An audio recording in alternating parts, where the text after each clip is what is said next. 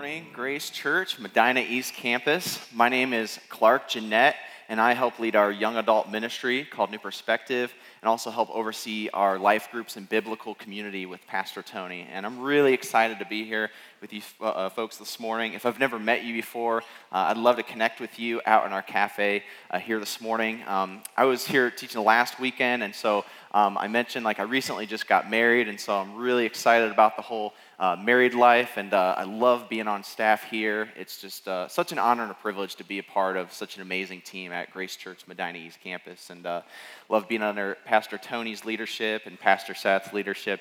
Just learned so much from those guys, and so uh, love being a part of this team. Uh, been on staff since 2013, and I just love doing, being able to get to do what I do, and love our congregation. So that's a little bit about me, but uh, we've kicked off a conversation last week.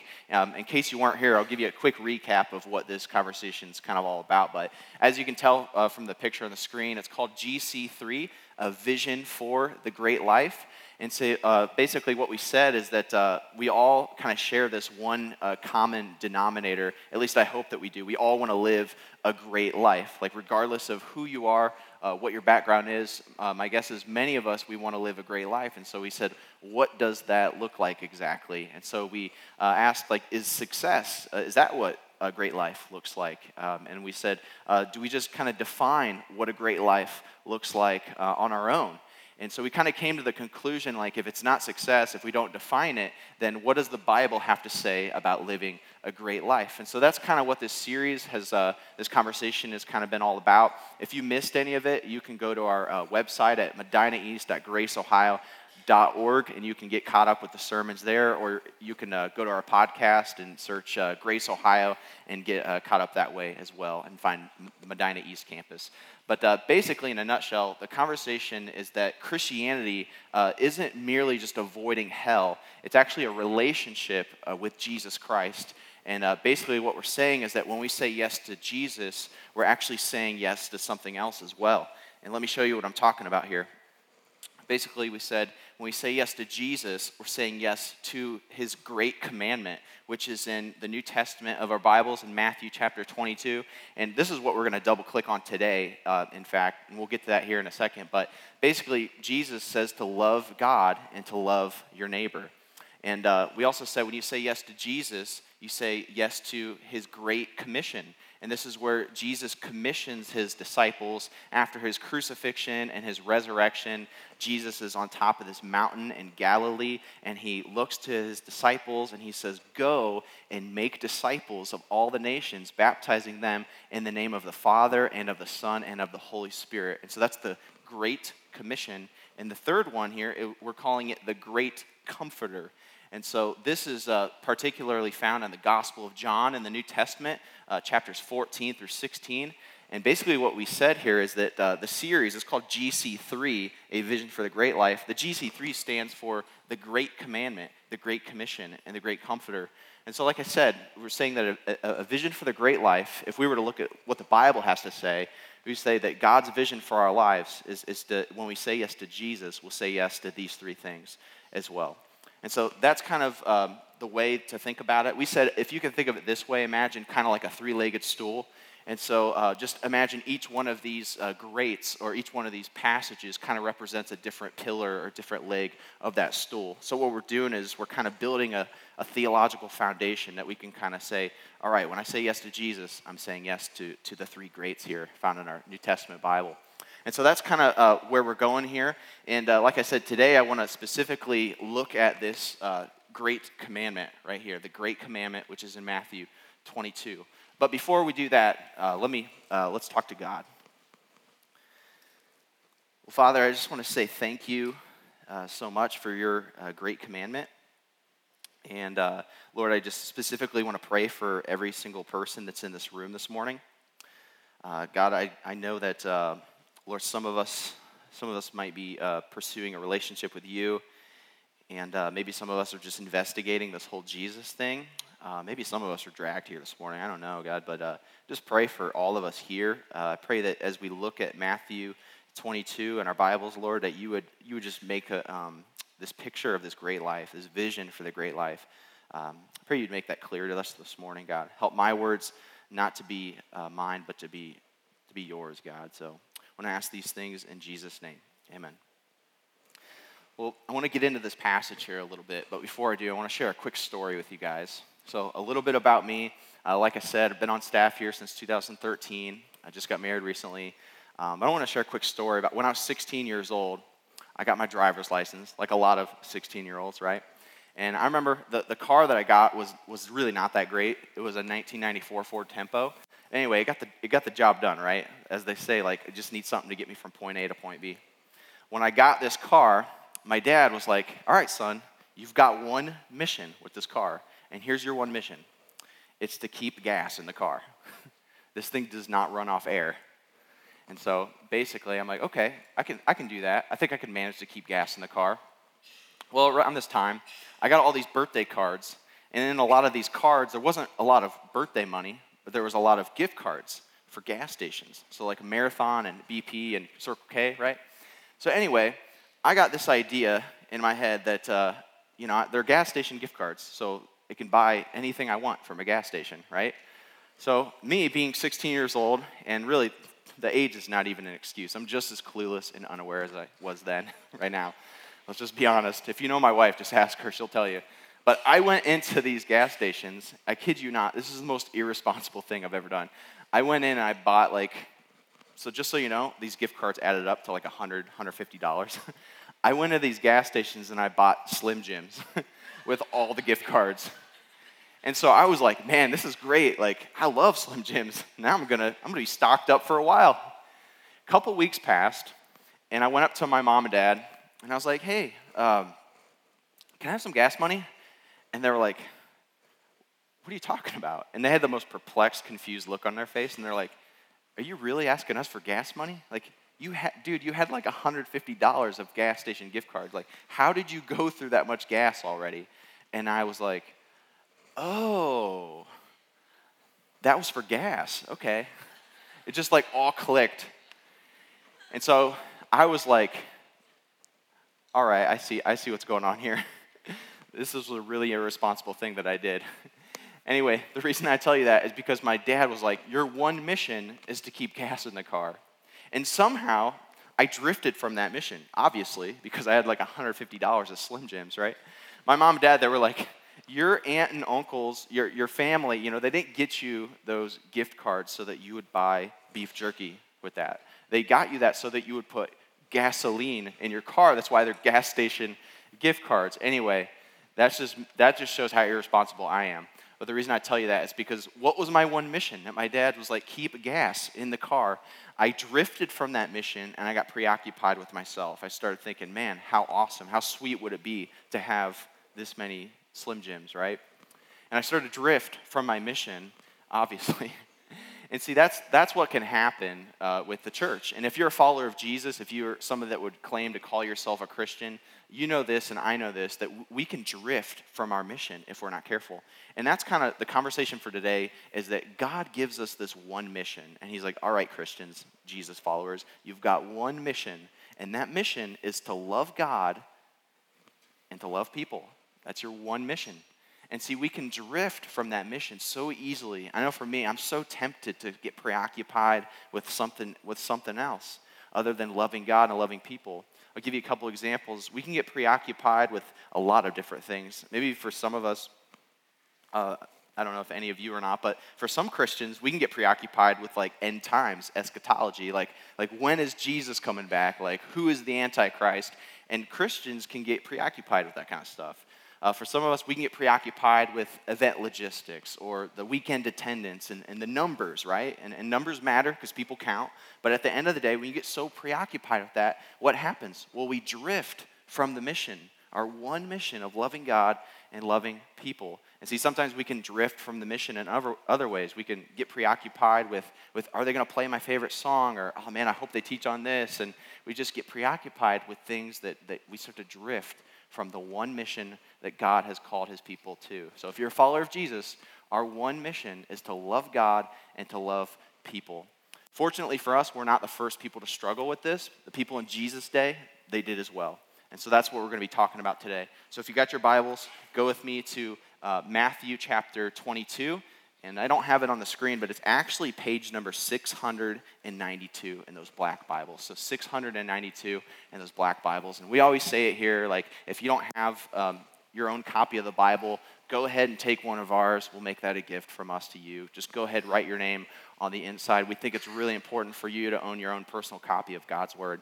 And if you're like me, you're more of a digital person, you can go to our app store and you can just search uh, uh, Grace Ohio and you can get the Grace Church app, and you can get to today's passage of study that way as well. So, however you get there, Matthew 22, that's where we're going to be camping out today.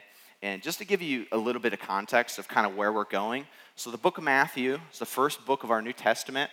And uh, the person Matthew was one of the 12 disciples of Jesus. He was a tax collector, and he is one of the eyewitnesses of Jesus' earthly ministry, um, as well as his crucifixion, the resurrection. And so, what Matthew's doing here is he's kind of giving us a window in Matthew 22. It's, it's getting to the, uh, the, the, last week of Jesus' earthly stay. So, a lot of people commonly call this uh, Passion Week, and it just means that it's leading up to the cross. And so, at this point in time, uh, Jesus is teaching in the temple courts, and he's kind of colliding with all these other religious uh, teachers and, and debating, and they're trying to trap Jesus uh, with these questions. And so uh, notice what happens uh, in this passage. We're going to break in at verse uh, 34. And it says this Hearing that Jesus had silenced the Sadducees, the Pharisees got together. One of them, an expert in the law, tested him with this question Teacher, which is the greatest commandment in the law? And I want you to notice in verse uh, 35, it says, One of them was an expert in the law. And basically, what that means is that the law is like the, some people call it the Mosaic Law. It's the first five books of the Old Testament. And so, whether you care or not, there was over 600 commands in the Old Testament. And uh, I'll tell you why that's important here in a minute. But basically, this guy was an expert in it. Like, he knew his Bible pretty well. And so, uh, anyway, it says that he tested him, he tested Jesus with this question. He says, Teacher, which is the greatest commandment in the law? And so let me kind of give you uh, an idea of what's happening here. So this this group of religious leaders, right? The Pharisees, the Sadducees, you can just forget the names. It's not so much about the names, it's more about what they're about. They're the religious leaders of Jesus' day. They're, they're coming together so that they can question Jesus and trap him. So they've got this really, really smart religious scholar of the Old Testament with them. He's kind of the big gun that they're sending in, right? To question Jesus, to trap Jesus. And they think that when they have this guy up against Jesus, that Jesus is this guy from Nazareth. He's like this, you know, this country bumpkin, like guy that's really not educated. He's not part of the elite class of the religious scholars. And so they're like, he's going to knock him out in the first round. They have no idea that they're dealing with the, the creator and sustainer of all things. And so notice what happens here. They tested him with this question Teacher, which is the greatest commandment in the law? And so notice that word greatest right there. Again, wh- whether you care or not, this word greatest in the original language, it's actually the word megas, which if you think of like a megaphone or if you think of, you know, talking to one of your friends and you're like, you know, this, this, this person's like mega athletic or this person's mega attractive or like this person's like, you know, mega something, right? It means like weighty or great. So he says, teacher, which is the greatest command? Like, which is the mega command? so notice the way Jesus responds. Jesus replied, Love the Lord your God with all your heart, with all your soul, with all your mind. This is the first and greatest commandment. This is the mega commandment. And the second is like it love your neighbor as yourself. All the law and the prophets hang on these two commandments. So, in other words, if scripture was like a door, the hinges would be love God, love people. No pressure, right? anyway, so he starts out here with the word love. He says, Love the Lord your God with all your heart, with all your soul, with all your mind. The word love there is agapao. And you can forget that, but basically it just means to, to, uh, to take pleasure in. It means to show love. So, how do you do that? Well, Jesus tells us. The, the key word here is all. Love the Lord your God with all your heart, with all your soul, with all your mind. You see, we can love the Lord our God with our heart, but then our mind could be somewhere else, right? If you're anything like me, you've experienced that.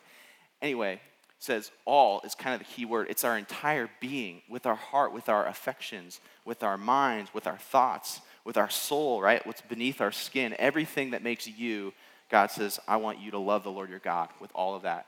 And I think it's worth mentioning, too, that Jesus is actually quoting from the book of Deuteronomy in the Old Testament. And this would have been a verse that was really, really familiar with the Jewish people. And even today, the Jewish people will, will uh, recite this verse a couple times a day. And so Jesus, he passes the test. He totally passes the test. Then he doesn't stop there, because notice what else he says love your neighbor as yourself. Says the second is like it love your neighbor as yourself. Again, I think it's worth mentioning as well that he's quoting from this, uh, the book of Leviticus in the Old Testament. And so Jesus says that uh, the greatest command, the mega command, is to have this divine love for God, this vertical relationship and divine love for God. But then equally, he puts both of these on the same shelf. He fuses Leviticus with Deuteronomy, makes it one mega command. He says, divine love for God will produce and flow into a, a, a uh, horizontal love for other people, interpersonal love for other people. And you say, go, what does that look like exactly? Well, I'll tell you what it doesn't look like. The Bible uses really strong language for the way that we should love God and love others. And in 1 John, it says, Whoever claims to love God yet hates a brother or sister is a liar. I mean, that's really, really strong language. And he says, For whoever does not love their brother and sister whom they have seen cannot love God whom they have not seen. In other words, you know, if I'm a follower of Jesus, if I'm going to call myself a Christian, I can't be like, man, I really love God, but I hate that guy over there. Or, man, I really love God, but I hate that barista at Starbucks. Or, man, I, I really love God, but man, I, I, hate, I hate that person in my family. You know, see, the, the follower of Jesus has to have a divine love for God a vertical love for God, and, and that should overflow into a interpersonal love towards other people, towards my neighbor. And so, what does this neighborly love look like? Well, it looks a lot like this. It looks a lot like the more I love God, the more and more I love God, the more and more I'm going to love what God loves. Just for kind of a silly example, um, I told you guys, like, I, I recently just got married. And so, before I met my wife, Amanda, the last thing that I ever wanted to do was go shopping. But Amanda, she really loves shopping, specifically TJ Maxx and Target. I know this because I go there with her. And so she loves doing that. Like it's an adventure for her. Like she just will roam around until something jumps out at her. And it's just like all about the adventure, right? For me, I like, before I met Amanda, like I would make a beeline to the counter. I'd be like, Do you work here? I'd be like, Here's my size. Here's how much I'm willing to spend. Can we get this going? Like, I got to go home and grill, watch a movie, go to bed. anyway, that's just a typical guy. I don't know if, you if you can identify with that, but so my wife, she's, she's all about the adventure. And so, anyway, before I met Amanda, you could not drag me to, you couldn't pay me to go to the store, go to the mall. The idea of, of, of shopping and, and toting a bunch of bags to the car, like that's just, I just groan at the idea of that. But see, when I, when I met Amanda, my, my idea of, of TJ Maxx and Target, it all changed all of a sudden. Well, what happened? The more and more I grew to love my wife, the more and more I grew to love the things that she loves. And so, because I love Amanda, I love Target. I love TJ Maxx because I get to do that with her. I get to journey with her. Because I love my wife, I start to love the things that she loves. See, it's the same way with Jesus. You know, the more and more I, I love Christ, the more and more I will love the things that, that God loves. And so, what does that look like? Well, God so loved the world that he sent his one and only Son so that we wouldn't condemn, so he wouldn't condemn the world, but so that he would save the world. And so if I'm going to love God, then I'm going to love the world. You see, if I love God, then I'm also going to, I'm going to love the lost. Jesus came to seek and save those who were lost. And so if I love Jesus, I'm going to love the lost. See, if I love Jesus, I'm going to love the church. Because the Bible says that Jesus died for his church in Ephesians 5. And so the more and more I love God, the more and more I'm going to love the things that he loves. And see, that's kind of how it works. Jesus painted a really, really verbal picture of this neighborly love in Luke chapter 10. Some of you might be familiar with it. It's called the parable of the Good Samaritan. Let's look at it real quickly. You don't have to turn there, I'll just put it on the screen. Uh, the Bible says in Luke 10, breaking it at 25, it says, On one occasion, an expert in the law stood up to test Jesus.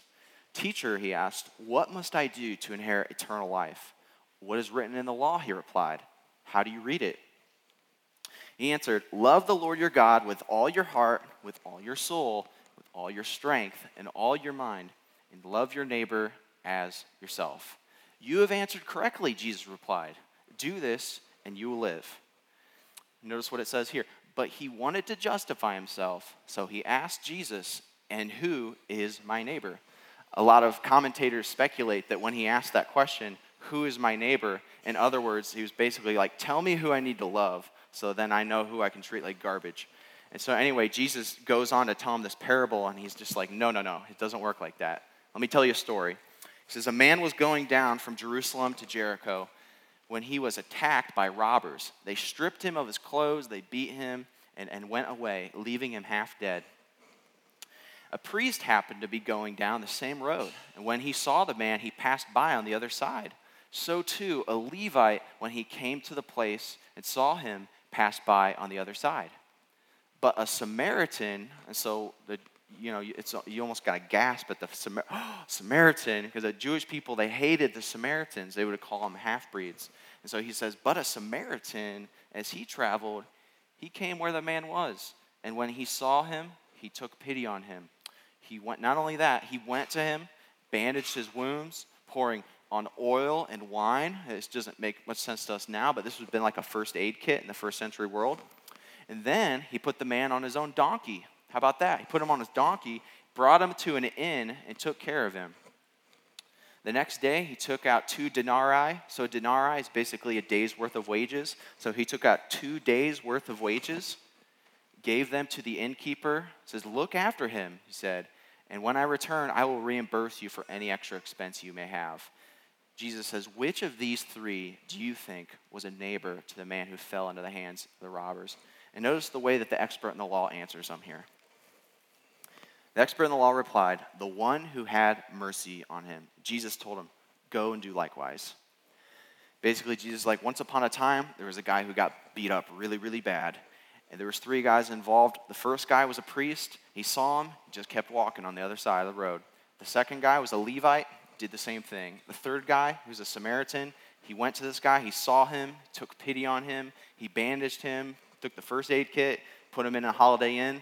He said, Whatever you need to take care of this dude, I'll come back, I'll reimburse you. He's like, Which one of these guys did the right thing? He's like, The one who took mercy on him. Anyway, Jesus is basically like, Your neighbor is not always the person who looks like you, who sounds like you, who shares the same background as you. Jesus says, Your neighbor is the person in your proximity. And he says, And you are, you are to love God supremely and to love others sacrificially, regardless of whether they look like you, sound like you, share the same background as you. And, and, Jesus says that this is what it looks like to have neighborly love it's a sacrificial love towards other people. And so this is a lot easier said than done, obviously. You know, this looks really good on paper, right? Divine love from God, interpersonal love with people, love God supremely, love others sacrificially. It looks really good on paper, but it's really, really hard to do. And I think, I think God knows that, and I think that's why He talks about it in His Word. Let me show you another um, version of this story in the Gospel of Mark. You see, some Gospels, you can read the same story twice. You can have one story in Luke, one in Mark, and one in Matthew and sometimes you'll find some really cool stuff. Let me show you something that's in the Gospel of Mark. And for the sake of our conversation, I'm just going to skip to the really, really good part. So let me show you this.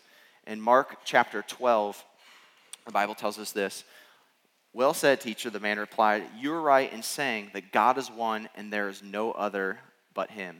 To love him with all your heart, with all your understanding, with all your strength, to love your neighbor as yourself is more important than all burnt offerings and sacrifices. So you can tell it's the same story, just it just says it a little bit different. So notice what it says next. When Jesus saw that he had answered wisely, he said to him, You are not far from the kingdom of God. And from then on, no one dared ask him any more questions. Notice that. Same story, different ending. You are not far from the kingdom of God. This is not good news. You know why it's not good news? Because loving God and loving people can't get you into heaven. Loving God and loving people is a response to something else that took place.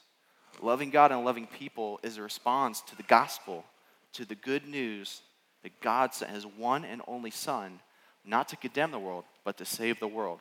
God clothed himself in humanity, became a man, lived a life we couldn't live, died a death we couldn't die, rose from the grave, defeated Satan, sin, and death.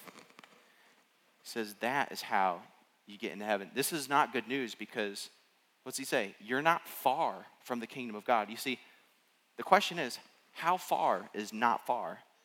I don't know about you, but I'm really bad at directions. And you could be not far from somewhere and still be lost.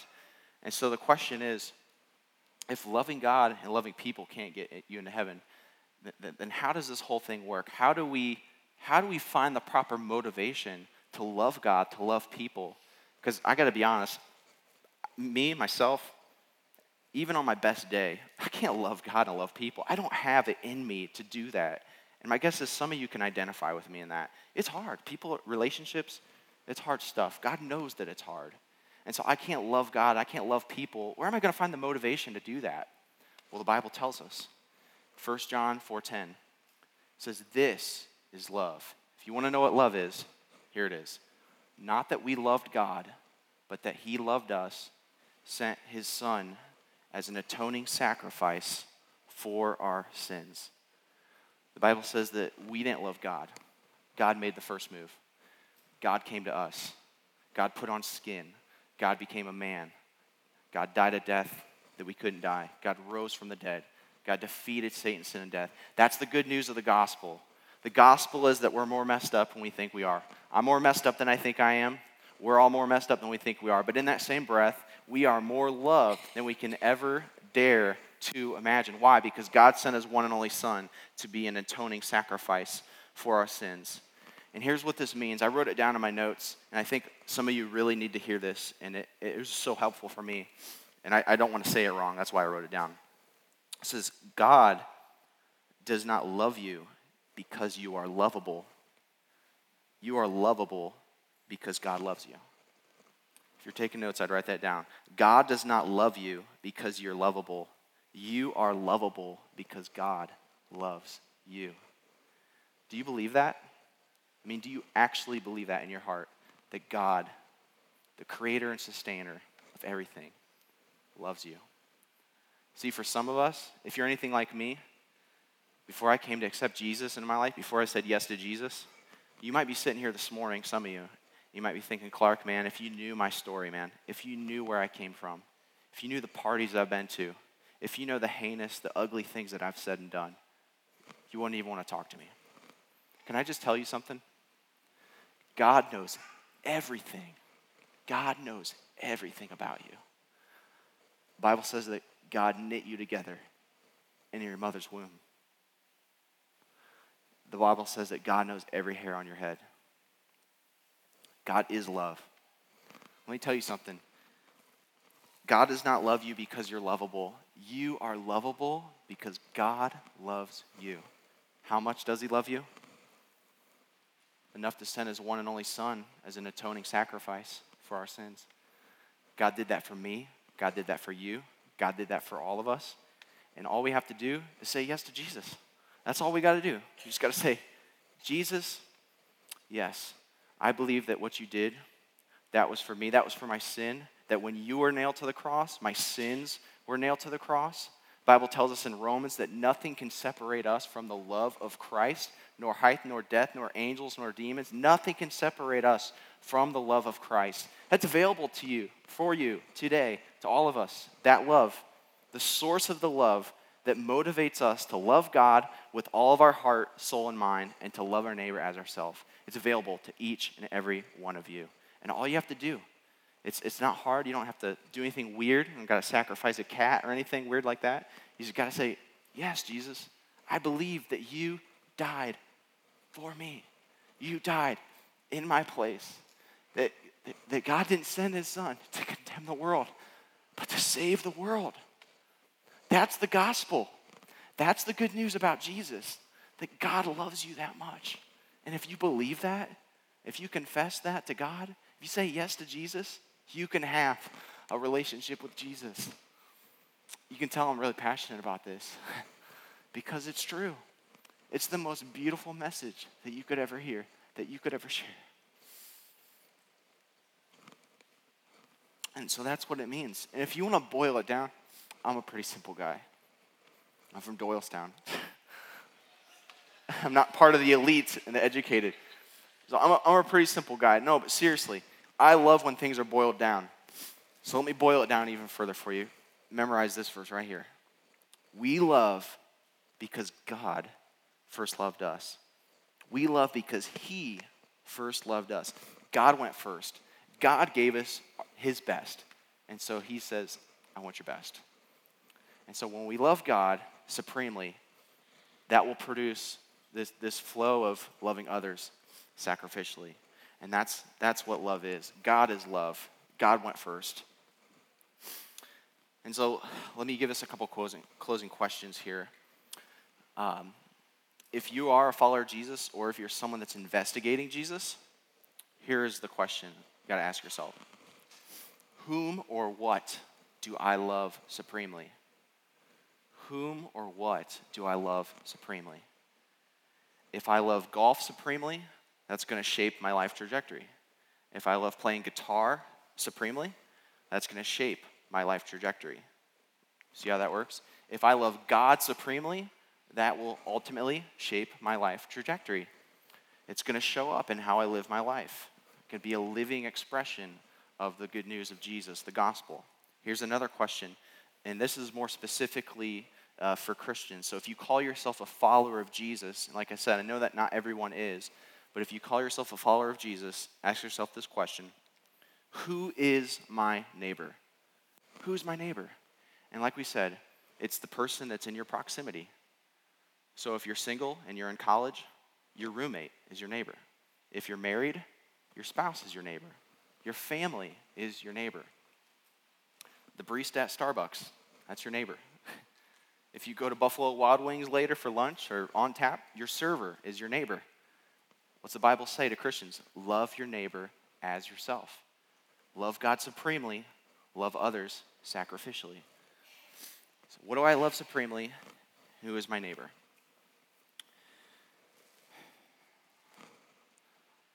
Well, I ask the band to come up now. And as they do, I just want us to think again about this idea of uh, drifting from mission. You know, I talked a little bit earlier about how I spent that gift card, right? I spent that gift card for the gas stations on, on Slim Jims, right? It was pretty irresponsible. Well, the way we got to think about this, if you're a follower of Jesus, listen when I say this, mission drifts, and we can drift from the mission. We can drift from this mission, our one mission of loving God and loving people. And, and, and the reality is, we, we know this. If you're a follower of Jesus, I know this, you know this, that mission can drift, but we know that there, there's a lot more at stake than an empty gas tank, right? And I don't want to have to stand before the Lord Almighty in heaven and give an account to me spending all my gift cards on Slim Jims. Tracking me? Tracking with me? And so the reality is there's a lot at stake. There's souls at stake. There's lives at stake here.